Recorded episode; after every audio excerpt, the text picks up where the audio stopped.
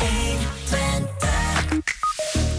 Woningcorporatie Ons Huis in Enschede was vannacht slachtoffer van een aanslag. Overlast van eenden. Het is de realiteit in Roombeek.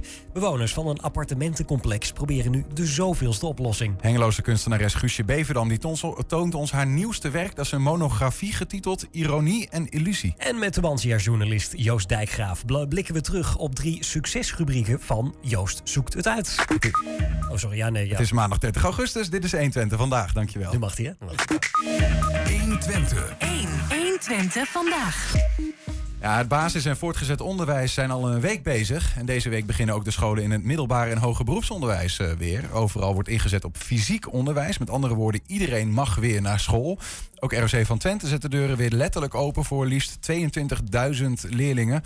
Bij ons is Trudy Vos, lid van het college van bestuur van het ROC van Twente. Welkom. Ja, dank. Wat is het overheersende gevoel vandaag? Blij blij om elkaar weer te zien. En blij, uh, blije docenten. Dat ze gewoon weer studenten kunnen ontvangen, elkaar weer kunnen zien en ontmoeten. Um, ja, en studenten die zijn vandaag nog maar mondjesmaat. Want vandaag starten echt de teams op, maar morgen komen ze. Maar de eerste berichten zijn dat iedereen weer graag naar school gaat. Ja, ja, oké. dus de studenten, vandaag hadden ze nog een soort van uitloop van de vakantie. Uh. Nou ja, weet je, zo'n eerste week is altijd een beetje opstartweek. Hè? Want ze moeten de, de boeken op, nog boeken halen of misschien uh, de inlogcode nog even checken. Of uh, spullen bij elkaar halen, roosters bekijken. Dus mhm. uh, zo'n eerste dag is altijd een beetje een opstartmoment voor de docententeams ook. Nou, vandaag zag ik al wel studenten hoor, die in het gebouw liepen. Allemaal keurig netjes met de mondkapjes op, hè, want dat is de tegenprestatie van het weer volledig online of uh, fysiek onderwijs verzorgen. Ja. En uh, ja, morgen dan gaan we de stromen echt uh, tegemoet zien. Want ja. even, soms ben ik het een beetje kwijt, uh, Trudy, ja, van wat, wat er nou aan de hand is geweest en wat er niet en wel. ja. de, is dit nou echt, voor de vakantie was er geen fysiek onderwijs op ROC jawel, en nu wel? Jawel. Ons, bij ons is het eigenlijk vrijwel al die tijd hebben de onderwijsactiviteiten plaatsgevonden. Mhm. Maar een heel kort stukje niet. En ook in die periode konden studenten wel komen die bijvoorbeeld fysiek examens moesten doen. Dus wij hebben geprobeerd zoveel mogelijk, in overleg uiteraard landelijk met OCMW, de studenten toch te helpen in de voortgang van een studieprogramma. Uh, net voor de zomervakantie konden uh, de praktijklessen gewoon doorgaan. Uh, de tentamens gingen door, examens gingen door. Voor zover dat niet online kon. En ook studenten die thuis wat moeilijk hadden om zeg maar, bij de les te blijven. Ja. Of een aantal groepen die echt wat meer dat fysieke contact nodig hadden, die hebben we ook ontvangen. Dat waren ze bijna allemaal, toch? Tenminste, ik denk nee, dat heel veel studenten. Nee, nee. nee niet. Want ik, ja, als ik studenten die ik hoorde, die waren op een gegeven moment zo gruwelijk klaar met het, met, met het online ja, onderwijs. Klopt. Ik trek het gewoon niet meer. Ja, klopt, klopt, klopt. Ja, ik denk dat dat gold zowel voor studenten als docenten. En daarom zijn, waren we zo ontzettend blij dat we half augustus te horen kregen dat we gewoon weer normaal les mochten gaan geven. Als je ja. de, de, de balans uh, enigszins opmaakt, ik weet niet of dat mogelijk is überhaupt hoor, maar wat is nou de, de, de schade van zo'n coronajaar voor, voor, voor de leerlingen? Nou, weet je, ik, ik denk dat hier nog heel veel. Ik denk wel eens van God is net een soort van experiment, hè, wat we afgelopen twee jaar hebben gehad. Dus ik denk dat er nog heel veel onderzoek naar gedaan zal worden van wat heeft het nou betekend voor de verschillende groepen in onze samenleving. Mm -hmm. En onder jongeren, ja, uh, uh, jongeren waren wel hun sociale omgeving kwijt.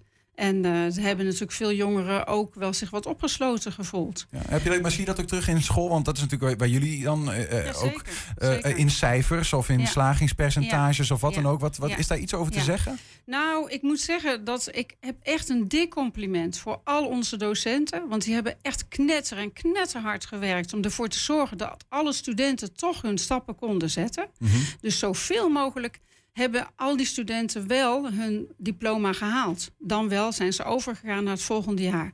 Dat hing natuurlijk wel een beetje af van de stage. Heel veel stages gingen gelukkig wel door, maar een aantal natuurlijk niet, zoals bij de horeca. En als het niet doorgaat, kun je gewoon simpelweg geen. Nou, dan moet je krijgen. kijken wat kunnen we dan vervangend doen. Daar Mhm. hebben ook docententeams echt werk van gemaakt. Ze hebben echt geprobeerd om in een gesimuleerde omgeving, zo echt mogelijk zeg maar, toch ervoor te zorgen dat de student die praktijkervaring wel op kan doen.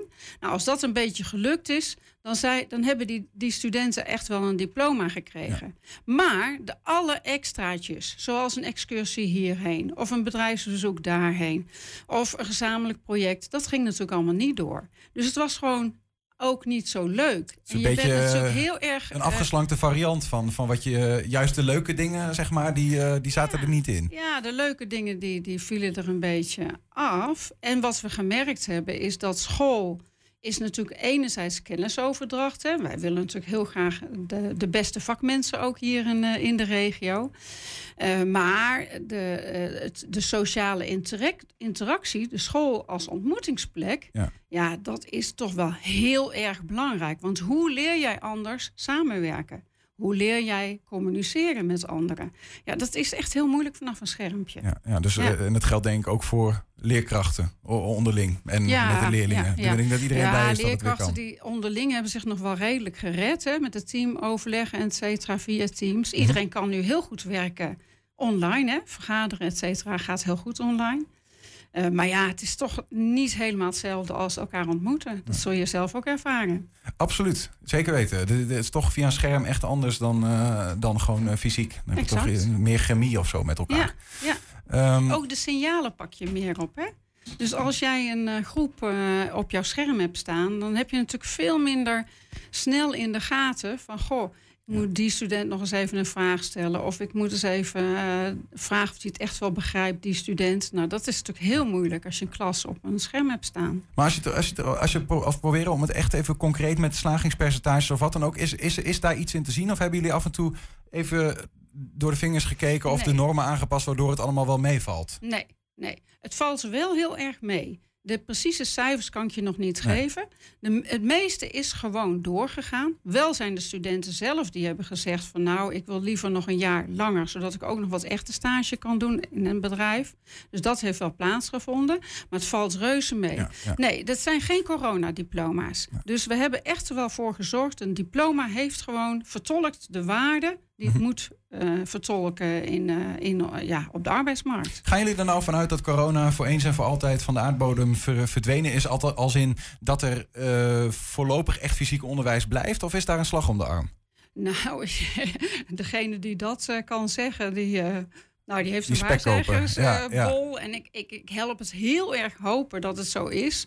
Maar ik denk dat we ons allemaal beginnen te realiseren dat corona er is en zal blijven. Nee, maar anders gezegd, hoe belangrijk is het nou? Want jullie gaan nu weer, ja, je gaat weer fysiek. Dat geldt ook voor, voor, het, uh, voor Saxion en de UT. En de, um, uh, dat je, hoe hard maken jullie je dat dit echt blijft, zo lang mogelijk fysiek blijft? En dat andere dingen dan maar wijken? Ja, daar maken we ons inderdaad hard voor dus we, maar wij kunnen dit najaar niet voorspellen. Dat is, uh, uh, je gaat toch natuurlijk een najaar in met mis, misschien weer wat meer, misschien andere varianten. Dus dat is heel moeilijk te voorspellen. Wat wel zo is, is dat we snel kunnen terugschakelen. Dat hebben we wel georganiseerd. Dat we Mocht het echt, echt, echt nodig zijn, want bij, bij voorkeur gaan we nu van wal zoals we nu van wal gaat, mhm. gaan en houden we dit ook het hele schooljaar vol. Maar als het echt niet anders kan, dan kunnen we terugschakelen naar weer kleinere groepen en meer online. De draaiboeken liggen klaar. Maar laten we hopen dat dat niet, niet hoeft. Zo is het, fingers um, crossed. Iets anders, Trudy. Um, jullie, de, de ROC's hebben aangekondigd, ROC van Twente doet mee, uh, om extra middelen uh, beschikbaar te stellen om kwetsbare leerlingen um, mee te nemen. Kun je daar iets over vertellen? Wat is, wat is er aan de hand? Ja, nou dat heeft afgelopen weken heeft dat wat het nieuws bereikt. Hè? Mm -hmm. Dat er een onderzoek is er gedaan in West-Brabant bij een collega-instelling, Curio. om te kijken van, goh, wat, wat is nou precies de waarde van een diploma? Nou, we hebben op zich zou je je afvragen waarom is er extra onderzoek voor nodig? Want de waarde van een startkwalificatie is al lang bewezen.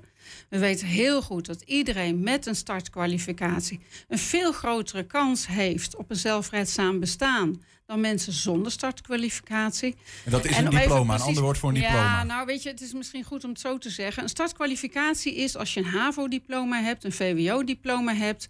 of een MBO 2, 3 of 4 diploma. Dan heb je een startkwalificatie. Nou, een zelfraadzaam leven betekent dat jij je kunt redden in de samenleving... maar ook dat je je nou, een baan kunt vinden, dat je daar ook voldoende geld mee uh, verdient... Uh, dat je je kunt doorontwikkelen Mhm. ook uh, op die arbeidsmarkt. Dat geeft gewoon grotere kansen op zelfredzaamheid. Nou, en wij hebben ook wel een aantal studenten, en dat is echt maar, dat is natuurlijk een kleinere groep, maar ook wel best wel, als je het landelijk bekijkt, een grote groep. Dan, uh, dan, dan zijn er studenten die, uh, die in een omgeving zitten die wat, wat minder makkelijk maakt om echt dat diploma te halen. Omdat ze bijvoorbeeld van huis uit niet gestimuleerd worden of omdat er andere problemen rondom deze student zijn. Mhm. En ja, dan is het wel heel moeilijk als je een hele klas vol hebt zitten om deze studenten de aandacht te geven die ze eigenlijk verdienen. Ja. En dan heb je natuurlijk potentieel afhakers. Nou, als je daar iets meer ruimte voor krijgt en iets meer geld krijgt om juist deze studenten goed te kunnen begeleiden, Mhm. dan hebben zij een veel grotere kans op die startkwalificatie. En dat is een, dit is een, uh, is een geluid wat al veel langer op tafel ligt. En uh, ook al lang bij de departementen om tafel ligt. Maar we vinden wel dat het ijzer nu zo langzamerhand gesmeden moet worden als MBO-sector. Dus we zouden graag zien dat een volgend kabinet daar echt werk van Ja, gaat dat is een geluid richting Den Haag van hey, geef meer geld Juist. zodat we zorgen, kunnen zorgen dat iedereen die startkwalificatie kan, Juist. kan halen. Ja, Ja, zoveel mogelijk. En, Ja. en het, het- geldt dat dan, het trekt heel MBO Nederland samen op? Of is dat een Ja. nog breder geluid? Het is, eh, wordt via de MBO-raad eh, voeren wij die lobby. Ja. Ehm, daar is overigens, eh, eh, als we het hebben over, over kansen voor, voor leerlingen, dan is er ook nog een interessant eh, fenomeen. Namelijk, eh, nou ja, we hebben, we hebben onze mond vaak vol van, nou, er zijn er volop kansen voor technici.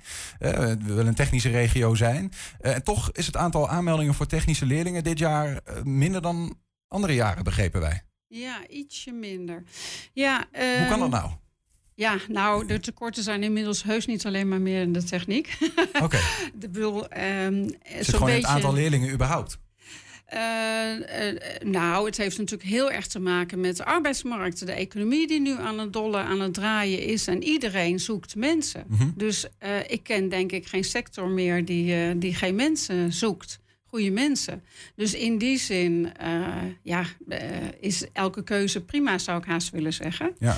Eh, maar in een regio als Twente, ja, daar zitten we wel te springen om technisch ta- talent. Dat klopt. Ja. Ja, want ik begrijp wel dat bij zorg en welzijn bijvoorbeeld, dat daar Ja. voldoende instroom is. Alsof toch ook een beetje wordt gekeken nu van, nou ja, weet je wel, daar zit nu de vraag. Dus dan stappen we daar maar liever in dan dat we bijvoorbeeld naar de techniek gaan. Ik zeg maar eens wat. Of is dat een hele Nou, gekke gedachte? denk- nou ja, het is wel een beetje gekke gedachte, want zo denkt een jongere niet. Ik denk niet dat iemand van 15, 16 jaar gaat denken: oh, waar heeft Twente behoefte aan en dat ga ik studeren. Het is wel zo dat ik denk dat jongeren eh, afgelopen tijd ook in verband met corona gewoon hebben gezien wat, eh, ja, wat de waarde is van de menselijke maat. En dat zij misschien ook willen helpen. Mhm. En dus meer zo- eh, kiezen voor die, Ja, ja. voor die meer sociale beroepen, zeg maar. Nou ja, maar tegelijkertijd dan is het toch wel, ligt er wel een taak ook voor ROC om, te, om, om jongeren erop te wijzen. Wacht even, als je nou die techniek ingaat, ook een optie, dan heb je daar veel meer, veel meer kansen mogelijk uiteindelijk. Nou, op dit moment is in die andere sector ook volop werk. Dus Ja. dat is niet waar. Handen aan het bed hebben ook tekorten.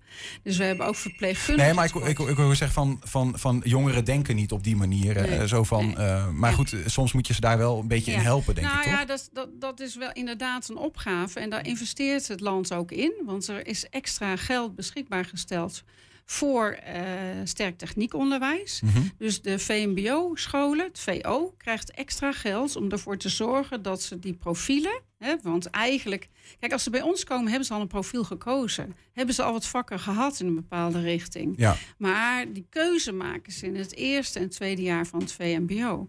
En dan is het natuurlijk wel zaak dat die student ook echt wat kan kiezen. Mhm. En dan eh, eh, is het natuurlijk heel mooi dat, dat de VO-scholen zich nu sterker voor maken om ook techniek, wat vrij duur profiel is, zeg maar, om te verzorgen, Ja. dat zij eh, de middelen hebben om dit ook echt te verzorgen. En mijn appel is dan altijd: meiden, kies nou ook eens voor dit soort richtingen. Ga nou ook eens kijken bij de techniek. probeer het eens. Ja, want waarom zou. eh, ik vind de techniek is eigenlijk. Technologie is te belangrijk om over te laten aan alleen maar de mannen.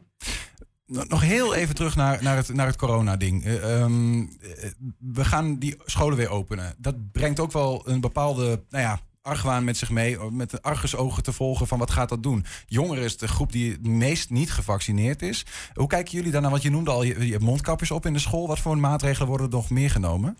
Ja, nou, wij. eh, het is hartstikke spannend. Bedoel, dat, dat, dat moet ik gewoon eerlijk in zijn. Het is echt spannend voor ons. Voor, we gaan natuurlijk met positief gemoed uh, gaan we dit aan.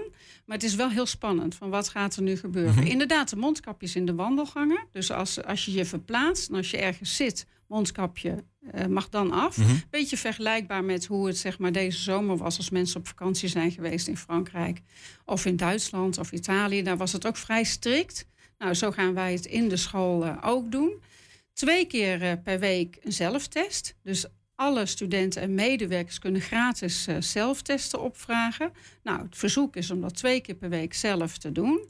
Bij klachten thuis blijven, dus de, de andere maatregelen blijven gewoon, uh, blijven gewoon. Ja. En daarnaast uh, hebben wij afgesproken in Twente uh, met de GGD dat zij voorlichting komen geven. Dus er komen steentjes van de GGD op onze grotere locaties om voorlichting te geven over ja, vaccineren. En als, als dat wenselijk is, dan zijn zij ook graag bereid om dat in de klas te doen. Ja. Waar heb je zelf het meest zin in aankomend schooljaar? Waar kijk je het meest naar uit? Ik kijk, ik kijk heel erg uit naar die drommen met studenten die allemaal weer binnenkomen en die uh, lopen te geinen met elkaar, elkaar ontmoeten. En uh, blije docenten, blije medewerkers, omdat we gewoon weer van wal mogen. Ja, ja. mooi. Geniet ervan. Dankjewel. Trudy Vos, lid van het bestuur van uh, ROC van Twente. Dankjewel. Zometeen, bewoners van een appartementencomplex in Enschede proberen nu de zoveelste oplossing om overlast van eenden tegen te gaan. 120. 1. 120 vandaag.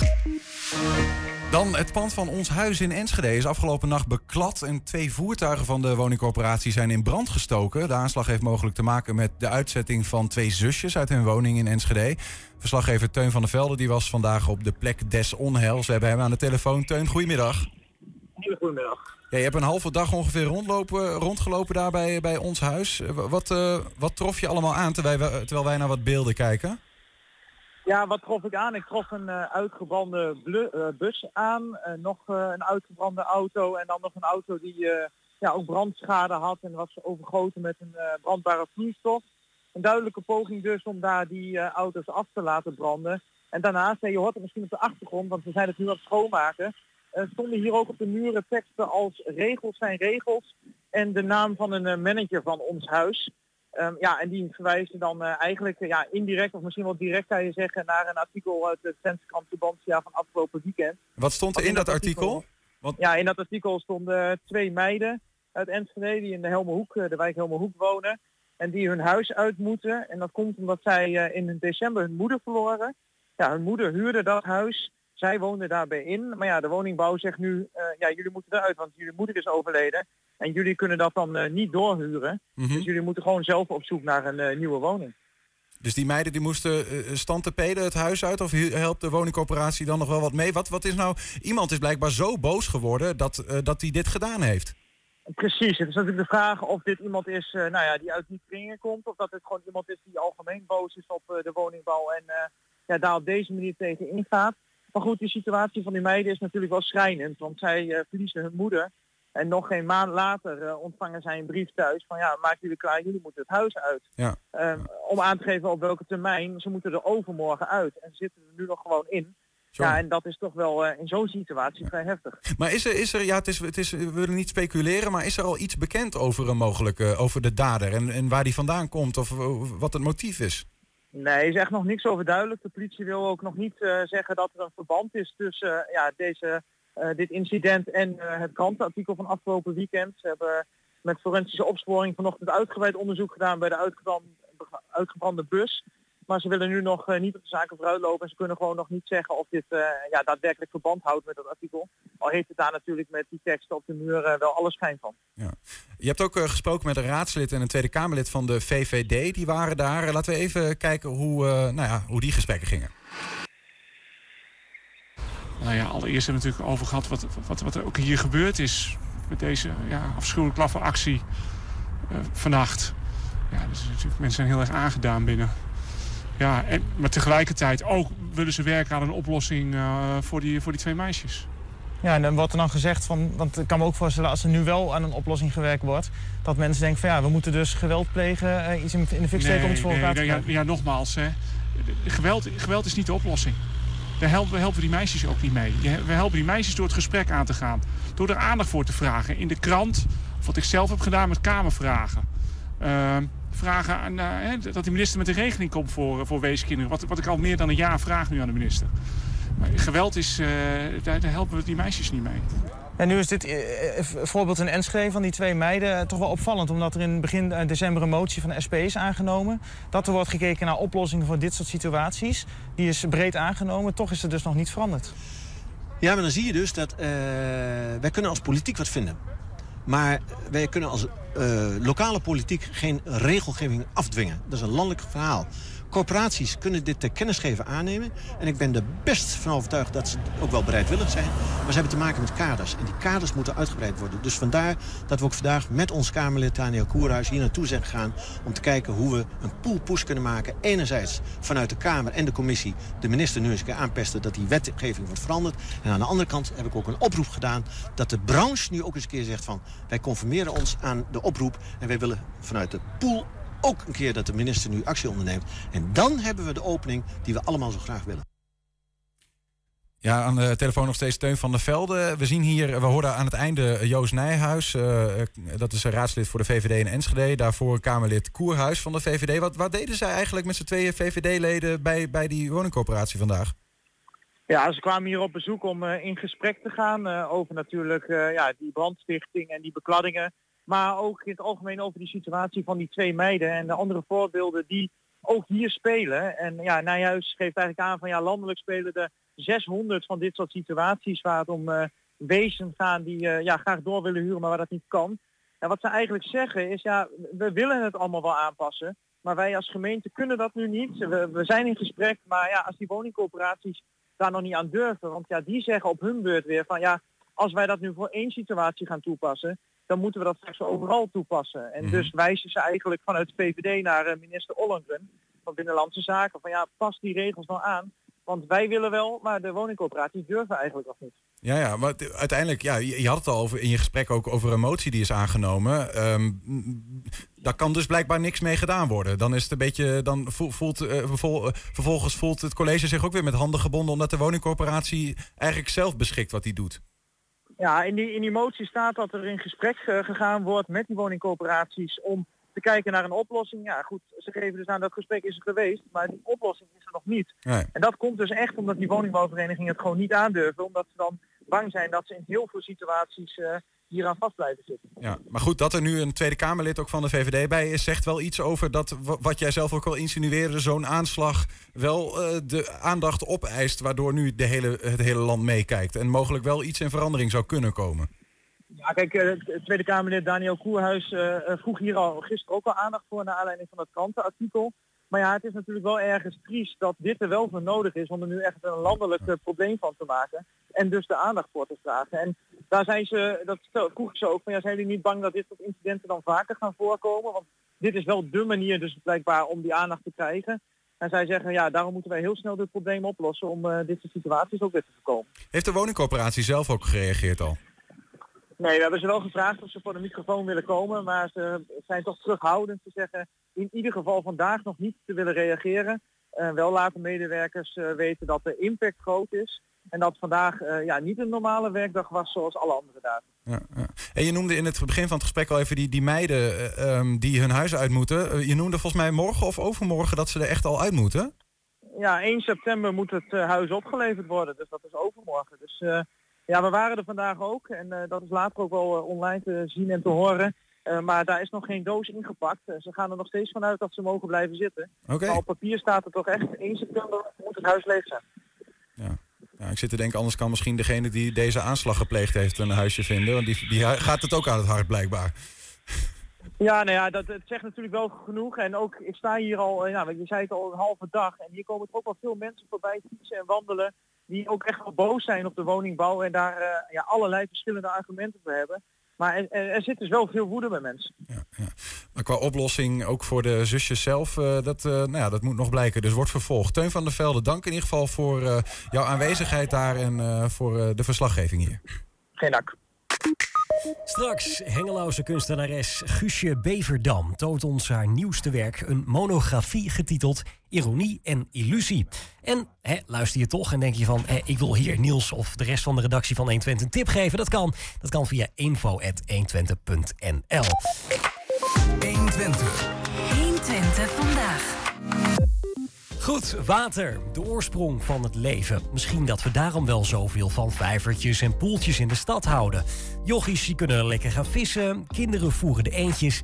Maar vijverpartijen zorgen niet alleen voor pret. Of niet, Niels? Ernesto, ja, ik hoorde jou niet goed, maar ehm, dat eh, vijverpartijen zeg maar, zorgen voor pret. Maar niet alleen voor pret, dat weten eh, mijn volgende gasten maar al te goed. Dat zijn bewoners van de, de Eekhof in Roombeek in Enschede. Hun eh, appartementencomplex grenst aan een drukke busbaan aan de waterpartij rond de museumfabriek hier, is dat. Nou, dat levert toch ook wel bijzondere taferelen op. We gaan het erover hebben. Aan tafel is eh, Greetje Hommes en Tijn Tijink. Dat zeg ik zo goed, hè? Het zo welkom, dames. Leuk Dank dat je. jullie er zijn. Ehm, even om dat wat te kaderen. eh, waar wonen jullie precies, eh, Greetje? Ik woon op de eerste etage aan de achterkant. Waar de plantenbakken zijn, waar we overlast hebben van de eenden. Aan de voorkant zijn geen plantenbakken. Oké, we hebben een, een, ja, Ja, kijk, ja, we hebben hier een ja. foto van. Dit Oh is ja. het appartementencomplex op de achtergrond. Hè? Het is Ja, een beetje een apart eh, gebouw. Nou, dat kun je wel zeggen, ja. Eh, maar u heeft zelf een balkon. Zeker. Nee, een terras heet Een- dat. een terras, sorry, een eh, gro- terras, nee, een groot terras, heel groot terras met plantenbakken over de hele lengte en Ja, breedte. ja, die zien we hier. En, eh, en, en, en u, eh, ja, wij ook. En het bovenste terras daar zo is goed zichtbaar. Ja. En dat is, de, eh, het lijkt mij een fijne plek om te wonen. Je hebt een mooi terras, zelfs al woon je op een appartementcomplex. Ja. Nou, dat is, heeft niet iedereen. Nee. Eh, maar eh, het, brengt ook, het heeft ook schaduwkanten, mevrouw Nou ja, Nou ja. het is ook wel vermakelijk, maar eh, het, het geeft overlast. En wij hebben al jaren in het voorjaar broedse eenden in die rand met planten. En die verstoppen zich dan. En dan kom je er vaak pas laat achter dat ze al op de eieren zitten. Mhm. En eh, ja, als je dan even niet oplet, hebben ze ook kuikens. En dan moeten die eenden, die moeten naar de vijver. Die moeder die roept dan gak, gak en gaat eh, vliegen. Ja, ja. En dan hoopt ze dat die kuikens netjes achter haar aanvliegen. En als die de verkeerde kant op vliegen, dan komen ze in die, of gewoon daaronder in een volgend terras terecht. En daar zit een muur van 1,20 omheen. En die beestjes, als, je, als die bewoner niet thuis is, zijn ze ten dode opgeschreven. Want die, die, die springt dan van het ene terras eh, Die- op het andere. Ik zal het even voordoen. Ja? De ene moeder gaat vliegen, die zegt gak, gak, ik ga naar de vijver, kom maar achter me aan. En dan komt dat kleine spul, als het goed is, dwarrel, dwarrel, dwarrel naar beneden. En die zeggen dan piep, piep. En die moeder hoort, oh ja, die komen. Ja. Piep, piep. En dat dwarrelt dus naar beneden. En dan lopen ze gezamenlijk naar de vijver achter, daar naast uh, Roosendaal. Juist, ja. Zo zou het moeten gaan. En zo gaat het als het goed gaat, maar het gaat vaak niet goed. En dan zitten die kuikentjes in die bakken. En dan moeten wij maar zien wat we ermee doen. En soms Maar, en dan, want dan, dan, ze springen dan zeg maar, van het ene balkon eh, soort van eh, naar, naar beneden. Maar ze komen dan in het andere terecht. Ja, dan komen ze een verdieping lager terecht. ja, ja. Ja, dat lijkt mij een eh, hardnekkig probleem. Nou, dat, Want je kunt niet zomaar eh, je, je balkon of je, sorry, je terras eh, aan banden leggen helemaal. voor de Nee, nee, het, is een gaan- on- het is een onmogelijke plek om eh, voor die eend om daar te zitten broeden. Ja, ja. Om eentjes te krijgen. Overigens, door ik zie met, met een- bent u aan het thuiswerken? Of, eh, Nou nee, kijk, zijn ik, er wat ik had foto's een die... foto Ah, meegebracht. Oké, Hoe die eend dan met de kuiken in die rand zit. ja, En- ja. Maar als die kuikens dus de verkeerde kant op gaan, dan gaat het mis. En Ja. dan weten wij als bewoners niet anders dan die kuikentjes in een emmertje te doen. En we dragen ze wel naar de vijver. We hebben ze ook al wel achter de moeder aangegooid. Dat was een heel apart spektakel. Maar dat is de natuur ook. Ja, wacht even. De, achter de moeder aangegooid. Dus Ja. eh, we- hoe moet ik dat dan voor Vanaf me de achtste verdieping rapen wij... hè? Nee, dat kan me Nee. voorstellen. Maar dan, dan zit u, eh, mevrouw Hommes, eh, zeg maar, eh, zie ik u bij het balkon staan en die zie die moeder er vandoor gaan en dan pakt u dat eentje op en die gooit u er zo hartstikke idee Nou, ho, ho, Nou, ho. nee. Gooi je niet. We, we, we- we- Eh, we laten ze vriendelijk over de rand. Ze wegen namelijk niks, dus Nee. ze dwarrelen naar beneden. Oké, ze, kunnen, luisteren, ze, ze hoeven niet te vliegen. Ze, ze, ze, Ze- zo van ze- ze ballonnetjes. dwarrelen. Flapperen Ze flapperen wat. Ze Ja, ja, ja. Ze hebben nog geen water gevoeld gezien. Ze zijn Ja. eendags. Eendagskuikentjes. Maar en wat dachten de mensen dan? Die, hebben de mensen dat wel eens gezien? Dat ze dachten, die, die, die mevrouw daar, die mo- we moeten de 112 bellen of de dierenambulance. Die gaat niet goed hier. Ja, ja, de dierenambulance is gebeld, alleen die komen niet voor eenden. Dat heb jij meegemaakt. Ja, ja. En, eh, en toen wij dus zo. eh, ik moet zeggen, ik had het niet van mezelf, ik had het van een film en ik had gezien, zo kan je dat doen. Wij rapen dan die kuikentjes uit die bak waar ze niet meer uit kunnen Mhm. en laten ze achter die moeder aanfladderen. Dat hebben we gedaan. Opstopping beneden op straat. Opstopping? Beneden op straat. V- van wij- eenden? Nee, van mensen. Oh. Auto's die stopten. Oh, echt zo van, wat doen ze gooien- nou? Daar gooien ze kuikens naar beneden. Ja, hallo. Dat was de manier om ze achter die moeder aan Ja, te sturen. Dat kan gewoon. Dat gaat ook zo, ook zo in de natuur. In de natuur gaat dat ook zo. Want ik ja. herinner me wel van die, van die beelden uit natuurfilms inderdaad. Dat ze dan uit het nest en dan gaan ze allemaal, huts, allemaal Ja, achter ja, elkaar. precies. eh, Heel hoog. Zo gaat het. Ja, Van heel ja, hoog. Ja, ja. Maar moet je luisteren, heel vaak lukt het niet, want het- ze komen niet bij het water omdat ze op dat balkon eh, vallen. En dan kunnen ze geen kant meer op. Nee. Bovendien, afgezien van of ze nou welke, ze moeten daar niet broeden. Dus Mhm. toen kwam ik op het idee, want ik heb een eend ontdekt die zat op acht eieren. Ja. Ik dacht, ik wil die eieren hier niet, ik wil die eieren. Maar denk je dat het makkelijk is om zo'n zo'n eend weg te jagen? Nee, hij werd hartstikke, ze werd ha- hartstikke agressief. Ja, heeft Dat u is ermee dat- gevochten met de eenden? Ja, ongeveer Nou, wel. Het is me Ja. niet gelukt. En toen kwam, ik in de lift. En toen was een aardige buurman. Ik zei, oh Eddie, oh ik heb een eend die zit te broeden. Ah, ik help je wel even. Ja, en die heeft toen de eieren weggehaald. Dat Schept ook wel een band tussen de, tussen de appartementbewoners, toch? Wat ook vervelend is, hè, om die eieren weg te halen. Ja, Snap het mag je? ook eigenlijk niet. Mag ook helemaal niet eigenlijk. Maar je wilt gewoon dat het best... eh, het Wat, maar hoe, gaat het dan? Want dan zit daar een eend, zit dan op die acht eieren. Dan moet je eerst die moeder eend of Ja, en moet je wegkrijgen. kreeg ik, die, die kreeg ik niet weg. Hij werd zo agressief. En, maar, de buurman, kon die het wel. was iets Ja. flinker en die kon het wel. En, Want eh, heeft u dit gewoon met zijn blote handen? Pakt hij die eend eraf en dat, eh, Ja. dat kon allemaal zo. ja, nou ja, En dan pakte u die, die ei, eitjes Ja, gauw weg. deed hij. Ja. Deed dat is hij. niet Dat mooi. deed hij, dat deed hij Ik ook. heb de schaal vastgehouden om eentjes op te om En, de en waar bracht hij de eieren dan naartoe? Ja, die eh, zijn helaas Zullen we dat eh, maar niet eh, Oh. even... Dat laten we even... Oei. Oké, maar dat is, maakt wel duidelijk dat, dat, dat maakt wel duidelijk dat, dat, het, dat, dat het echt wel overlast is. Was U wil ja, eigenlijk ieder jaar is er overlast. Nou, en Ja. daarna, toen dat allemaal achter de deur was, dacht ik... Ik schrijf een brief aan de gemeente. Want in Friesland, al dat water... hebben ze heel veel van die broedkorven staan. Hè, voor, dat, eh, voor die eenden. En daar Voor- komt u vandaan, of eh, dat u het zo goed wist? Nee, maar ik ken Friesland wel. Ik ken, ik ken Nederland vrij goed. Ja. Dus ik ken ook Friesland. En ik weet ook dat er veel water is en meren en zo. Dus dat is allemaal goed geregeld daar. Dus ik schrijf een vriendelijke brief. Hè? Het was een vriendelijke brief naar de gemeente eh Enschede. Wat heb ik geschreven? Nou, Ja, aan de Ja, gemeente. aan de gemeente. En Een week later stond de be- wijkbeheerder bij meneer haar. op de Scholten, de wijkbeheerder, stond een week later al voor mijn deur. Die liet er geen gras over groeien. Nee, en die dacht, eh, hoe zit dat daar toch? Ik snap er niks van. Ik zei, nou, komt u kijken. Dus ik heb Tijn ook uitgenodigd van acht. Want Tijn zit in het bestuur van de Vereniging van Eigenaren van Ah, ja. Eekhof. Dus Ja. dat, dat, eh, en eh, hij bekeek het probleem. Hij had er heel veel begrip voor. En hij zegt, nou, ik ga aan het werk hiermee. De stadsecoloog, wist niet dat wij een ecoloog hadden, maar we hebben een Een stadsecoloog. stadsecoloog, blijkbaar, ja. Ja, wist u ook niet? Nee. En meneer Scholte is de wijkbeheerder van Noord. Nou, en eh, hij zegt, we gaan er werk van maken. Ja.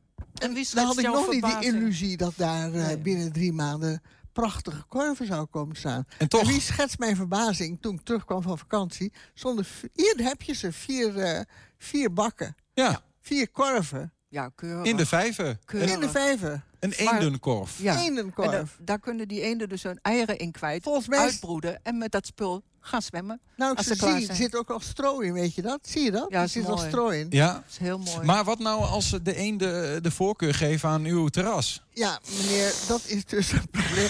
Die eigenwijze eenden, die moeten we wel zorgen dat die in, in die korven gaan zitten. En Ja, maar spreekt u een beetje eens? Of hoe, Ja, hoe, hoe, zoiets. hoe wordt dat, eh, hoe gaan we dat nou duidelijk nou, in maken? ieder geval zullen wij de, de, het Eekhof duidelijk maken dat ze Wij moeten erg goed op moeten letten. op tijd Ja, wegjagen. de eenden weren. Ja, Ja. weren. Die vrouwtjes weren en Ze die mogen. mannetjes die daar ruig doen. Weren. Dat is onze taak voortaan. Wij proberen het al jaren, maar soms ontsnapt je wel eens wat. En dan heb je dat. Nou, afgezien van alles, ik vind het ook nog heel leuke... Hele mooie. Leuke. Ik vraag me af waar ze ze vandaan gehaald hebben. Dat weet u natuurlijk ook niet. Nee, dat weet ik ook niet. Maar eh, dat zal vast. Ik, ik, ik denk dat het niet van, eh, van die IKEA komt, als ik de Nee, vorm zo nee, zie. nee. Maar dan moet u er niet zelf een op uw terras zetten, want dan schiet weer niet op natuurlijk. Daar Nee, zijn we de- helemaal geen ze- verder. Nee, dat is weer terug bij af. Kijk, ja. het is voor die eendjes ook heerlijk om hier, om hier uit die eieren te komen. Want ze vloep zo in het water en ze kunnen zwemmen. Ja, zeker. Ze is hoeven niet meer van grote hoogte nee, naar het is beneden. alleen maar, bij ons is het Ja. alleen maar ellende. Ja, ja, ja. Leuk. maar er is, is er al een eend gesignaleerd in zo'n korf? Of Ja, eh, nee, Nee, ze staan er net. En ze doen het in het voorjaar. Volgend voorjaar, de weet je wel. natuur is in het voorjaar bezig met de reproductie, weet je wel? Wist ik. U heeft trouwens een, een toepasselijk eh, t-shirt aan. Ja, dus speciaal voor, voor vandaag inderdaad. Een Ja. t-shirt met, met eenden aangetrokken. Vliegende Maar zullen we anders afspreken eh, dat als het volgend jaar zover is... ehm, dat we even in ieder geval gaan kijken daar en op de terrassen... dat dat eh, eh, eendvrij is. Is dat Nou, een idee? Ik denk dat het de moeite is om te kijken of ze daar Of- inderdaad... Precies. eh, En we- en zodra wij signaleren dat, er, dat die korven bezet zijn, komen we bij u. Heel goed, heel goed. Vier dagen van tijd. Ja, dat, ja, is dat- niet ver, dus we doen het van de we overkant. wonen even hier zo. naast. Hartstikke goed. U mag ook zeg maar een, eh, een, een propje gooien. Dan vangen wij hem vanuit hier op. Want het is hier inderdaad naast. In ieder geval bedankt voor, eh, nou ja, voor dit verhaal van eh, ja, eendenoverlast. En- het kan maar bestaan. En dan blijkt ook nog zo dat er geluisterd wordt naar de burger. En vrij snel ook. En dat vind ik ontzettend leuk van, eh, van, van, van meneer Geme- Scholten, Ja. van de wijkbeheerder en van de gemeente. Dat Mag- ze dus, Wij, jij, we hadden toch een stukje gemaakt eh, met eh, een... een eh, even zien hoor, waar dat nou uithangt. Eh, een stukje van Goed Nieuws voor Broedse Eenden. Ja. En daar, daar eindigen we mee, eh, een brief schrijven loont. Want een grote pluim voor de wijkbeheerder hebben we er ook in staan. We hebben het samen even gedaan, hè? Je hoeft geen aanslag te plegen om aandacht van eh, de Nou, instituten maar te krijgen. Om even te Kijk, refereren nee, naar nee, het een brief voorval bij ons huis. Een brief schrijven helpt. het is, eh, Mag ook, is ook maar gezegd bij deze laatste woord. Voor ons is dit belangrijk, maar in het geheel is het natuurlijk helemaal niet belangrijk. Dus ik vind het leuk dat ze ook, dat Enschede, of de wijkbeheer ook met de ecoloog samen, ook aandacht heeft gehad voor dit, Dit kleine, kleine- Absoluut. Voor, voor kleine de, probleem. de kleine maar mooie details Ja. van het leven. Eh, mevrouw Hommers en mevrouw Tijing, dank voor de komst. En eh, Ja, dank hopen je. op eh, nou ja, dat de, Dat het de werkt. broedkorven We schrijven hun, ze hun werk gaan doen. Zeker. Dank u wel. Goed, zometeen blikken we met Tubantia-journalist Joost Dijkgraaf terug op drie jaar succesrubriek Joost zoekt het uit. Hey, en trouwens, even tussen jou en mij. eh, wist je trouwens dat we ook als podcast te beluisteren zijn? Via alle bekende platforms, Spotify, iTunes, noem het maar op. 120. 120 vandaag. Ja, het heeft even geduurd, maar de monografie van beeldend kunstenaar Guusje Beverdam is dan nu eindelijk. Hij is klaar. Het boekwerk is geworden van ruim 120 bladzijden vol met afbeeldingen van haar kleurrijke keramische werken. Zij en ook Niels Wurink zijn weer terug in de studio. Eh, Guusje, van harte welkom. Je hebt ook het boek eh, bij je.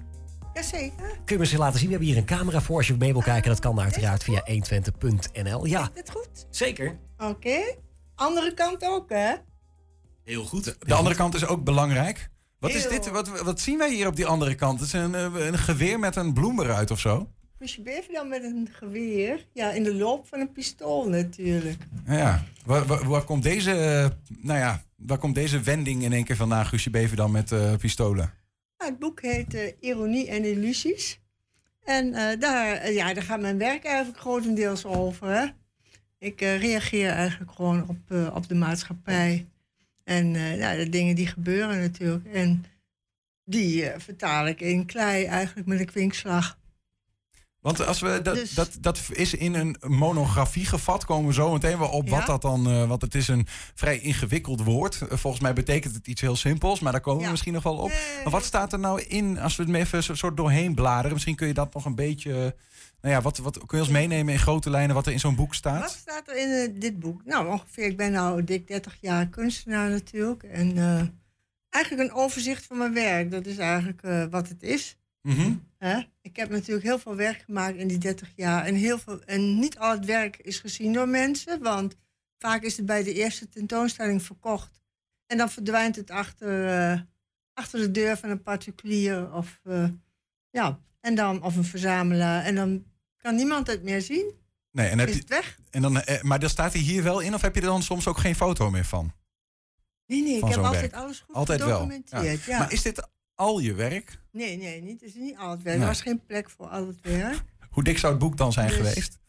Ah, een keer zo dik, denk ik Ja, wel. ja, Ja, ja, precies, ja. Dat denk ik wel. Maar ben je tevreden met, zeg maar, eh, want is dit dan, kan je het een soort van levenswerk noemen dan, of niet? Of is dat een beetje te veel eh, gezegd? Ja, het- nee, het is geen levenswerk. Het is natuurlijk overzicht. Ja, wel een overzicht natuurlijk van mijn hele leven als, als beeldende kunstenaar. Ja. Maar Wat doet het dan met je als je hier zelf 88 doorheen kijkt? Want je kent de werken die je hebt gemaakt, maar dat je, ja. verbaast het jezelf wel eens dat je er doorheen kijkt en denkt, oh dikke. Dat heb ik ook nog gemaakt. Ja. Oh, en dat ook. Ja. En soms weet ik er ook gewoon nog leuke verhalen of anekdotes bij te vertellen. Ik bedoel, dat is natuurlijk heel leuk. Zoals bijvoorbeeld in Parijs eh, bij een tentoonstelling bij het Instituut Néerlandais. Dat was al het begin van mijn carrière ook. Dat op die opening allemaal clochards kwamen voor de hapjes en de drankjes. Dat is natuurlijk geweldig. dat is hartstikke Allemaal leuk. zwervers. Ja, ja, enig. Ja. Ja, dat soort dingen, dat schrijf ik er ook in. Maar dat vond ik zo leuk. Dat is ook echt blijven hangen bij mij natuurlijk. Ja. Die, die even, want, want misschien kunnen we zo nog wat, wat meer voorbeelden uitlichten van, eh, Mhm. van, van nou ja, werken waar je misschien zelf eh, trots op bent of waarvan je zelf denkt van, nou ja, ja het staat er wel in, maar ik weet het niet. Eh, even naar die titel, hè. Ehm, eh, illusie en ironie. ja, Ehm, illusies hebben wij nodig, hè? Allemaal. Dat zijn gewoon dromen die je hebt. En je hoeft, zijn niet altijd eh, reëel natuurlijk, laten we wel wezen. mhm. Toch? Hè? Je kunt wel dromen van een roze wereld, maar die bestaat niet. Wat is de grootste illusie die je zelf ooit hebt gehad? Die later eh, misschien wel een illusie bleek. Oh ja, zeker. Natuurlijk. hè. Ik had wel graag danseres willen worden. Is het niet gelukt? Nee! Kan toch nog? Je kunt nog een dansje doen, dan ben je toch dansen. Maar echt, echt op de... Maar ik heb wel tot mijn vijftigste balletles gehad. Dat is wel grappig natuurlijk. Ja, ja. Nou, dat, dat, dat zit ook in je of zo. Als je muziek hoort, dan wil je bewegen. Ik bedoel, ja, dat hebben wel meer mensen denken. Ja, Daar ben ja. niet de enige in natuurlijk. Maar dat, dat was echt Maar een droom. danseres is het nooit, nee, is het nooit gekomen. En de toneelschool had ik ook wel gewild. Maar mocht niet van mijn ouders natuurlijk. Natuurlijk. Nee. Want? Nee, ja, gewoon Sodom en Gomorra. Ik ben van 47, hè. En de toneelschool was uit Den Boze. Eh, Maar de nee. dansschool en had wel gewoon... vonden ze natuurlijk ook meisjes, eh, in die tijd tenminste wel. Dat is nu niet, gelukkig niet meer. Mhm. Maar meisjes gingen toch trouwen en die kregen kinderen. Dus, eh huppakee, aan het werk. Maar ben je dan, is er een moment geweest dat je dacht, hè, mijn leven gaat de verkeerde kant op? Ik had, ik had liever die afslag willen hebben. En hoe kijk je daar dan nu op terug, op dat soort nou, Ik momenten? ben natuurlijk gewoon gaan werken na, eh, na mijn middelbare school. En eh, nou ja, op een gegeven moment, ik ging gewoon, eh, ik kreeg er geen, geen kinderen baren. En nee, dus ik dacht van, ja, maar wacht eens even. En toen ik één keer het houdelijk huis uit was, dacht ik van, maar, nou, nu is mijn tijd Ja. gekomen. Nu gaat het wel gebeuren. Nu ga ik doen wat ik, wat ik leuk vind. Ja. En dat was onder meer eh, kunst maken, beeldende Nou, kunst. dit- nou, ik was al heel erg veel met klei bezig altijd. Mhm. dat, vond, dat was, had sowieso altijd mijn voorkeur. En ehm, nou, op een gegeven moment dacht ik, ik heb heel lang handenarbeid gegeven ook. Toen dacht ik van, nou is het afgelopen, nu ga ik naar de AKI, ik wil zelf werken. Zo is het gegaan. Voor jou ligt een boek, 120 pagina's Ja. ongeveer. Ehm, dat is een selectie overigens, hè? dat vertelde je net al. is- ja, Eh, is het dan moeilijk om zo'n selectie te maken? Nee, voor mezelf eigenlijk niet zo. Want je hebt natuurlijk allemaal wel dat je zelf van jezelf al weet wat heel geslaagd is. Waarvan je denkt van nou, dat had wel beter gekund of zo. Hè? Dat heeft toch iedereen, denk ik. Ik zeg niet, ieder boek is een, eh, bestseller. Hè? Mhm, mhm. Dat is in de kunst net zo natuurlijk. Dus je zoekt wel gewoon het beste werk uit Ja. van jezelf. Ja. Heb je, de- heb je de, wat is nou van dit boek, want dit is al een selectie, maar als je hier nou weer eens een selectie van zou moeten maken, waarvan je zegt van, nou, dit is Oh. echt Guusje Bever dan puur zang. Oh ja, oh, dan beginnen we met de illusie al. Zo heet het boek ook, hè? Ja. Ironie en illusie. Of soms verpak ik dingen heel erg leuk, terwijl het toch wel een serieus onderwerp is. Maar een illusie, ik bedoel, ik heb eh, al bij mijn eindexamen een werk gemaakt over de, de illusie, omdat ik in de trein las dat 3 miljoen vrouwen die lezen de boeketreeks. En dat vond ik nogal chockerend. Nou, dat zijn er wel heel erg veel. Wat is de boeketreeks? En de boeketreeks is eigenlijk, ja, zeg maar, liefdesromannetjes. Ja, ja, ja. Die altijd goed aflopen, hè. Ja, dat Ze we- daar vinden elkaar altijd. Ja, precies, ja. Eh, de- Maar daar vond jij wat van, dat 3 de miljoen vrouwen dat droom. Ja, dat is de roze droom. En ik dacht, oh, dat zijn toch wel veel vrouwen die... Ja, op die, de- die illusie hebben. Ja, die, ja, ja, die Ja. daar toch zo'n beeld van hebben. Terwijl toch, nou ja, laten we zeggen, het is niet allemaal roze geur en maneschijn, laten we wel wezen. Maar heb je dan een voorbeeld echt een werk bij? Want je hebt natuurlijk een boek bij je. We, we hebben daar een, een camera. Misschien kun je iets laten zien dan ook. Zeg maar van, nou, dat heb ik daarvan gemaakt of heb ik daarmee gemaakt. Dat is het linkerwerk. Deze. Wat, wat zien we hier op dit? eh, Wat zie je hier? Wat zie je hier? Dit is een grote roze taart met kaarsen en tulle. Ja, en je mag hem heel iets naar die kant houden, want dan kunnen we hem goed Zo? zien. Ja, bij deze. Ja, ja, ja, ja. met eh, nou, kaarsen, tulle, roze. Rozen zitten erop, slagroom zit er op de rand. Het is eigenlijk een soort roze taart. Mhm.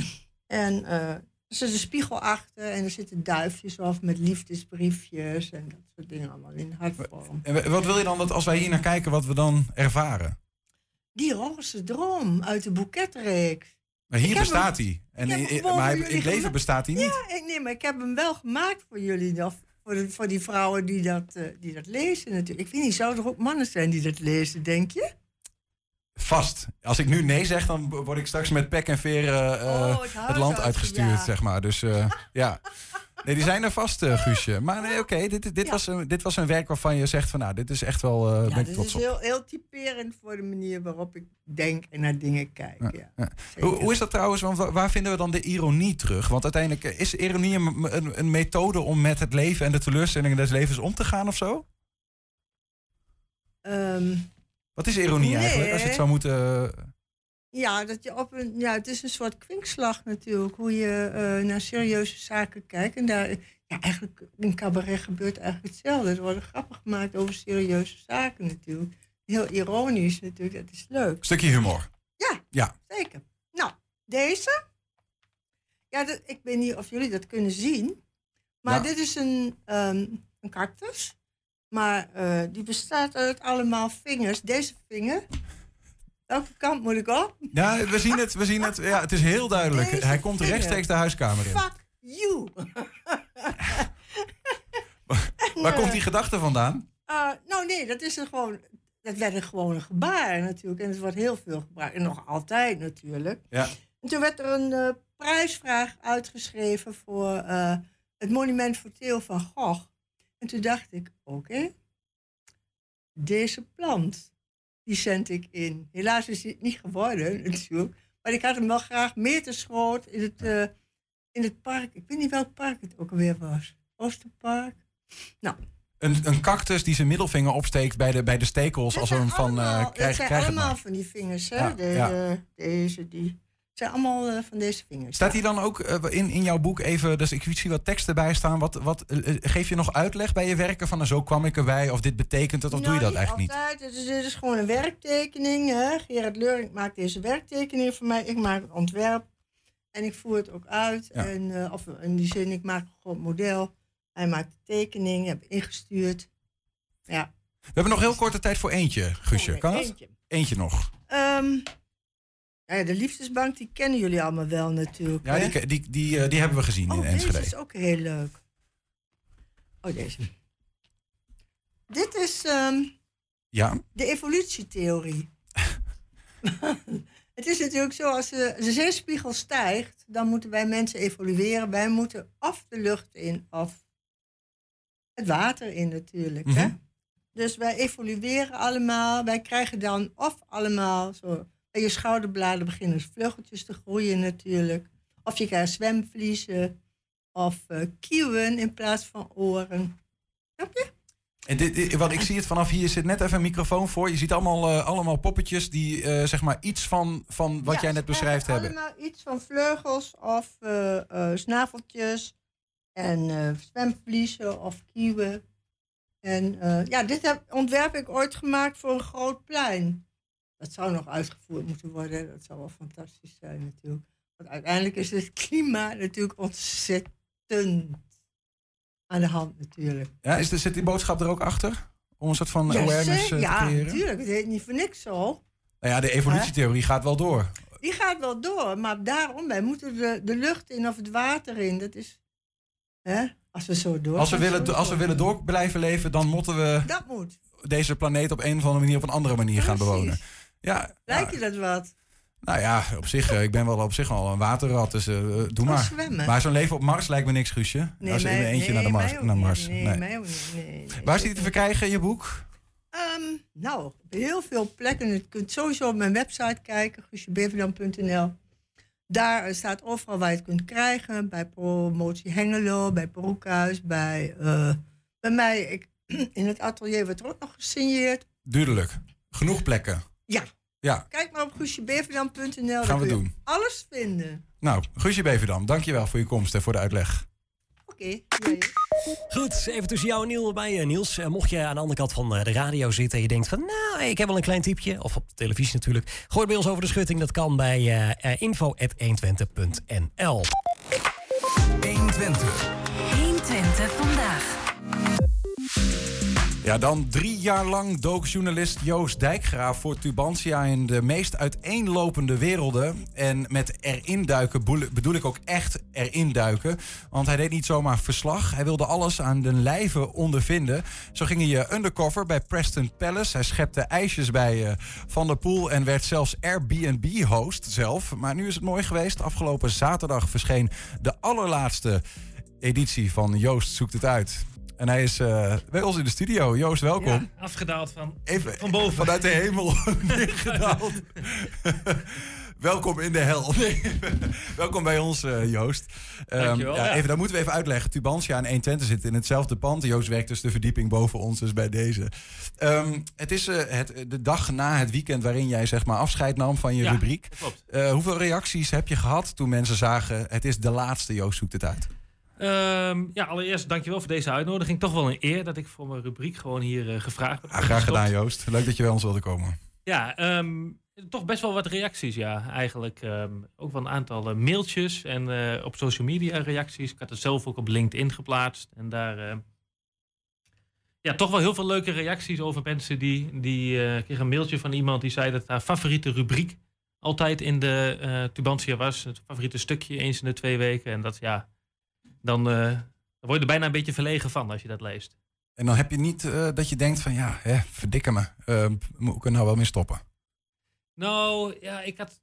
Het deed me misschien toch wel iets meer dit weekend dan ik van tevoren gedacht had. Ik had er goed over nagedacht. Ik had vorig jaar al eigenlijk gedacht van... moet ik nog wel een derde seizoen gaan doen? Ehm, dat besloot om wel te doen. Want eigenlijk, ja, het werkt bij ons een beetje zo. We werken met die rubrieken in seizoenen een beetje. Dus op het moment als ik in september besluit van... we gaan door, dan moet ik eigenlijk ook twintig afleveringen maken. In een, ehm, in een jaar. En dan, ja, dan moet je ook twintig onderwerpen hebben. En dan Ja. weet je dat het je twintig keer... eh, eh, bloed, zweet en tranen. Nou ja, bloed niet, maar wel zweet en tranen gaat kosten. Nou, daar komen, we, daar komen we misschien straks nog wel weer op van hoe dat dan werkt. Want ik kan me best voorstellen dat het af en toe lastig is om ja, nieuwe, nieuwe onderwerpen, maar ook nieuwe manieren van doen. Want het was eh, vaak eh, elke keer anders, zeg maar. Ehm, komen we zo meteen uitgebreid op terug. Eerst even een compilatie voor mensen die eh, nou ja, met hun hoofd in het zand hebben gezeten, het gemist hebben. Klein compilatie van die afgelopen drie jaar.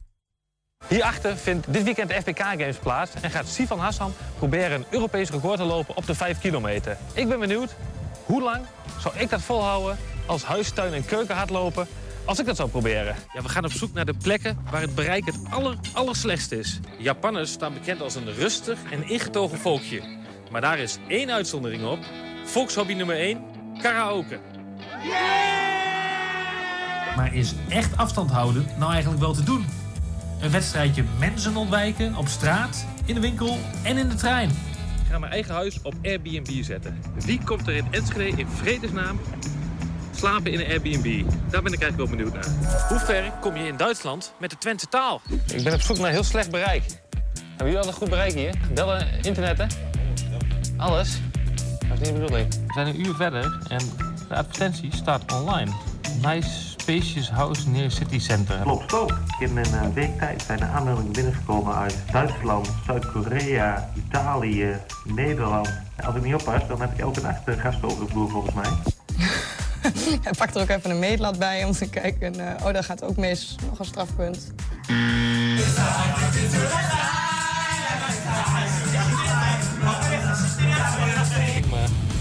misschien heeft ze geen verbinding. 4G, 4G plus en 4G. Wil je een rondje doen? Ik moet nog een rondje van Ari. Ik wil een kort straks. Mijn eerste gast is gearriveerd. My first guest has arrived. I'm Nicolo. I'm from Italy. And Nick, what are you doing? I'm cooking. I'm cooking pasta. Italiaan in mijn keuken staat te koken. Kon eh, in ieder geval slecht te beginnen. Kan ik hier ergens een paar kisten bier kopen? En dan komt naar jou van rechterseite een getrenkenhandel. Oh, drankhandel. drankhandel. Ja. Hebben ze ook meerdere soorten bier? Ja. Ook met beugelfles en zo? Hang je even rustig even voorover en probeer ik even links en rechts zo die schoen aan te tikken. Ja, zoveel kom je niet. Kom, kom. Ik heb een beetje rondgevraagd, een tweetje gestuurd. En ik kreeg een aantal leuke tips.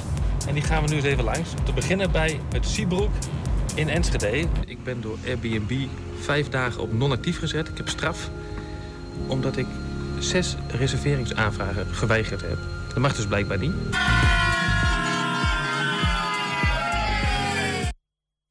Ja, je mocht je huis niet meer verhuren, maar je had in ieder geval mooie pasta eh, van een echte Italiaan te pakken gehad. Dus dat scheelt Ja, alvast. Wat, wat niet op de film kwam, is dat hij ook eh, s s'avonds tot diep in de nacht nog eh wiet zat te roken in de achtertuin. Dus dat was, dat Nou, was een mindere kant. En dat was meteen ook de reden dat hij naar Enschede kwam, zeker, of niet? Nee, hij kwam om te studeren, maar ehm, Ja. eh, hij kookte heerlijke pasta, moet ik zeggen.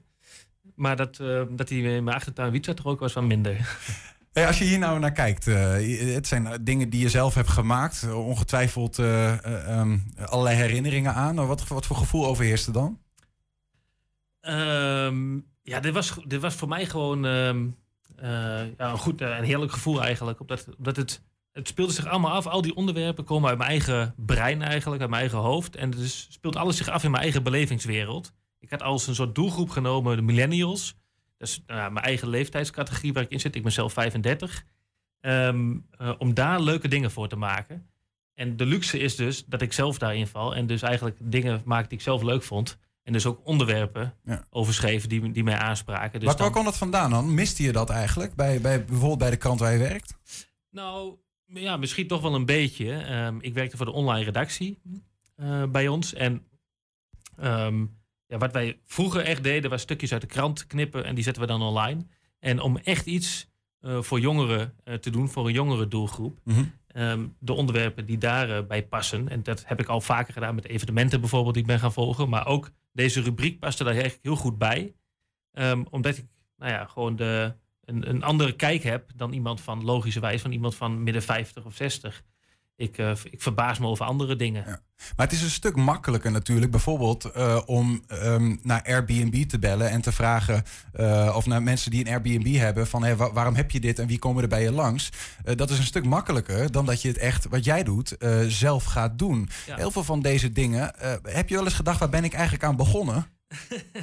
Dat is leuk dat je het vraagt, want dat heb ik best wel vaak gedacht. Ik heb ehm, wel meerdere experimenten gedaan waar ik echt wekenlang in een bepaald eh, regime leefde. Bijvoorbeeld ehm, had ik me voorgenomen, ga ik twee weken lang alleen maar streekproducten eten en drinken. Maar dan vervolgens, ehm, ja, dan, dan maak je jezelf zo moeilijk, omdat je dan, je, ja, je, bent met, je wil met vrienden uit eten, bij wijze van, of je wil de stad in. Nou, dat kan niet, dan moet je nee zeggen. Ja. En dan op, eh, op vrijdagmiddag. En dan ja, moet je het toch volhouden eigenlijk, omdat je anders jezelf eh, in de vingers snijdt voor je rubriek. Ja, en dat heb precies. ik met Airbnb ook wel gedacht toen ik eh, zelf op vakantie was op een gegeven moment. En er zaten er twee studenten in mijn huis. Eh, toen kreeg ik van iemand die een oogje in de cel eh, hield, kreeg ik een berichtje. Er komt rook uit je huis.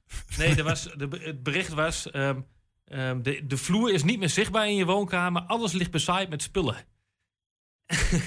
en toen dacht ik, oké, nou moet ik even rustig zien te blijven op mijn vakantieadresje. Dat ik denk van, wat is hier gaande? Ja, ja. Uiteindelijk liep het goed af, gelukkig. Maar dat waren wel momenten dat ik dacht van... waarom ben ik hier in vredesnaam ooit eh, aan begonnen? Maar dat, uiteindelijk wil je dat misschien ook wel. Want je bent als journalist zoek je naar de, de, de verhalen, toch? De, en, en dan is dit wel een onderdeel van blijkbaar wat het is om Airbnb-host te zijn in dit geval. Ja, ik denk dat je, kijk, je wil de verhalen zo dicht mogelijk bij de lezer zelf brengen. En dat, dat, dat kun je doen door inderdaad iemand te interviewen of een, een reportage te maken. Maar bijvoorbeeld in, in jouw intro noemde je Preston Palace ook.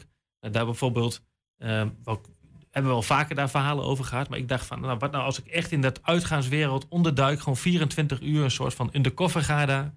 En dan ja, eens kijk wat ik daar beleef. En ja, de, de, de soort van bierlucht die je daar om 11 uur ochtends al in de, in de kroegstraten tegemoet kwam. Ja, die, die, die krijg je misschien niet als je op kantoor zit de directeur te interviewen. Hoe succesvol was het nou, eh, je rubriek? Als je kijkt, bijvoorbeeld, heb je, heb je cijfers of wat dan ook? Van hoe, hoe, eh, hoe succesvol was Joost zoekt het uit? Ja, nou ja, dat natuurlijk. ehm, Het is moeilijk om over jezelf te zeggen Het is misschien. moeilijk over jezelf te zeggen misschien. En dat, ik wil mezelf ook zeker niet op de, op de borst kloppen. Maar je bent ook wel zo eh ijdel en competitief genoeg dat je elke, elke zaterdag bijvoorbeeld, keek ik even bij ons op de website, heb je de top 5 meest gelezen berichten, kun je daar eh, Ja, zien. Kijken hoe het valt, tuurlijk. En eh, dan ben je toch altijd even benieuwd hoe het valt. Dus dan keek ik gedurende de dag altijd even bij ons op de website van, staat hij wel in de top 5? En Mhm. nou, ja, zonder onbescheiden te zijn, stond hij daar vrijwel altijd wel tussen. En er zijn verhalen geweest die echt in, de, in de top 5 van de meest gelezen verhalen van het jaar stonden. Bijvoorbeeld over, is ook altijd een leuk voorbeeld, over die grenzen. Met eh, de eigenaar, die heb ik een dag lang op de voet gevolgd. Wat al begon, s ochtends vroeg in zijn slaapkamer. Dat heb ik gezien, ja. Ja. Ja, was jij dan ook echt daarbij of zo? Ik stond in die slaapkamer s ochtends vroeg, ja. ja. die, want die was echt de hele dag eh, aan het bellen. Eh, ja, partij van die 400.000, uh, is goed, haal maar op. Ja, ik hoorde een keer dat die man dus, dus de eigenaar van die grenzen, medicamenten die grenzen, veel luisteraars zullen het kennen van de winkels. Maar de eigenaar die doet zelf alle bestellingen daarvoor.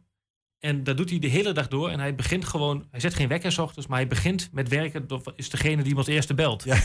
Dus dan belt iemand met een partij André Lon, eh 200.000 stuks. En dan zo begint zijn dag. En toen dacht ik, ja, die man moet ik volgen. Eigenlijk vanaf dat moment dat hij begint in zijn slaapkamer. Dus zo, zo stond ik daar, weet ik nog heel goed, met cameraman Koen Franke. Die stond er ook bij. En eh, nou ja, dus stonden we daar in die slaapkamer. Het was leuk als hij even onder het bed ging liggen om te beginnen. Dus ja, dat was wel een heel ongemakkelijke situatie even. Maar Ja, ja.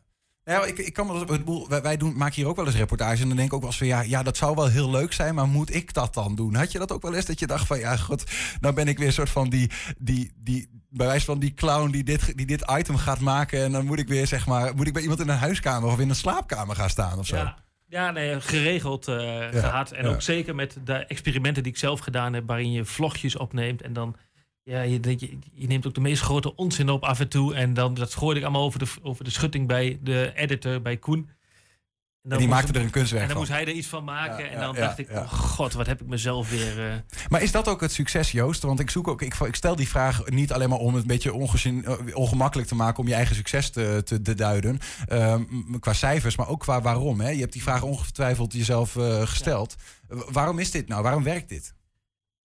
Ja, wat volgens mij ehm, wat wel werkt, is dat ehm, eh, soms bij de, bij de krant en misschien ook bij 120, wij, wij schrijven heel veel over nieuws en ook over voortgangsberichten. Eh, bijvoorbeeld ehm, eh, thuisbezorgd zit hier in Enschede, maar dat wordt dan verkocht of het gaat naar een ander pand. Dan schrijven we daarover. Maar het grote plaatje vertellen we eigenlijk niet zo heel goed. En dat geldt bijvoorbeeld voor de broodbode, geldt dat. Dat geldt voor Joppie Saus bijvoorbeeld. Club Casanova in Enschede, zo'n roemruchte naam die iedereen kent. Ehm, die verhalen, eh, hoe, die, hoe die nou werkt, wat nou het, het verhaal achter het fenomeen is, dat vertellen we dan vaak, vergeten we te vertellen eigenlijk, omdat we er te diep in zitten. Mhm. En nou ja, ik ben dus vaak ook uit gaan zoomen en die verhalen gaan vertellen. Bijvoorbeeld hoe Joppie Saus ontstaan is bij Annie Snackbar in Glanenbrug en wat daarachter zit. Eh, Preston Palace, Club Casanova, Ja. dat soort verhalen. Dat moet je denk ik ook wel hebben. Een bepaalde, eh, bepaalde criteria waar je je items aan toetst, maar waar je ze ook vandaan haalt. Want op een gegeven moment moet je ze echt uit je lange, eh, nou ja, bijna uit je duim wou ik zeggen, maar uit je tenen halen lijkt me. Want na drie jaar is het ook wel een keer dat je denkt van ja, wat doe ik nog? Ja, nou zeker in de coronaperiode werd het ook eh, lastiger omdat bijvoorbeeld bedrijven gesloten waren. Je kon eigenlijk niet meer op locatie voor interviews. Ehm, ehm, je mocht niet meer langskomen. Dus toen werd het wel af en toe had je, dat je op maandag zat dat je denkt van ja, woensdag is de deadline, woensdagochtend en ik heb niks. En dan eh, ja, heb je wel een onrustige nacht, kan ik je vertellen. En toch schrijf je ook op Facebook, ehm, ik kwam wel eens bij verjaardagen, eigenlijk ging er geen verjaardag voorbij dat iemand zei, wat jij nou eens moet onderzoeken. Dus je, je kreeg ook wel hulp. Dat klopt. Je, krijgt, je krijgt heel veel tips, maar toch is het zo met die tips. ehm, ja, wij die in het vak zitten weten aan welke criteria dingen eh, moeten voldoen. Ook het moet beeldend zijn, want je wil er een goede video van maken. Het moet een bepaalde prikkeling opleveren bij de eh, bepaalde spanningen zitten, bepaalde verrassing. En ja, daarom is het ons werk. En eh, de ooms op de verjaardagen, die- het is niet hun werk. En Mhm. de tips zijn vaak goed bedoeld. Maar het is, als ik heel eerlijk ben, en ik ben er ook eigenwijs genoeg voor, dat ik er heel vaak niks mee deed.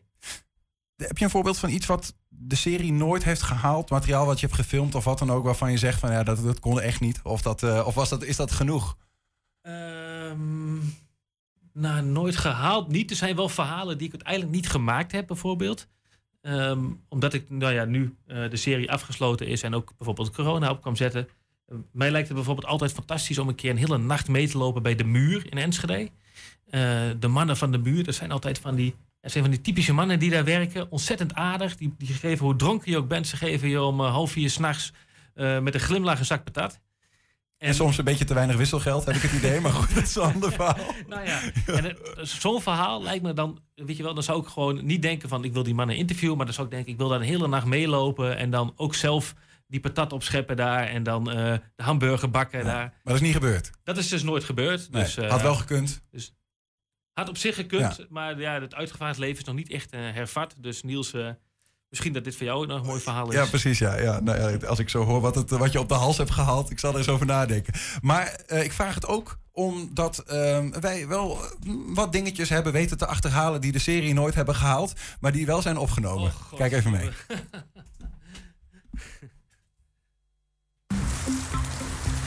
Oké. Okay. Is dat zo'n stekelbosje? Ja, dat is heel lekker. We gaan de proef op de som, de proef op de som, om, de proef op de som nemen of zo? Of? Ja, we hebben nu wat jong sportend... Wat, wat, ja, we hebben nu wat jong sportief publiek Nu wat jong sportief publiek...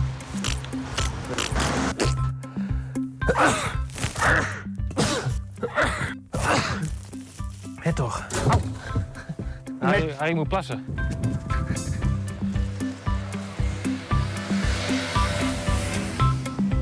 Stop maar, Joost. Joost!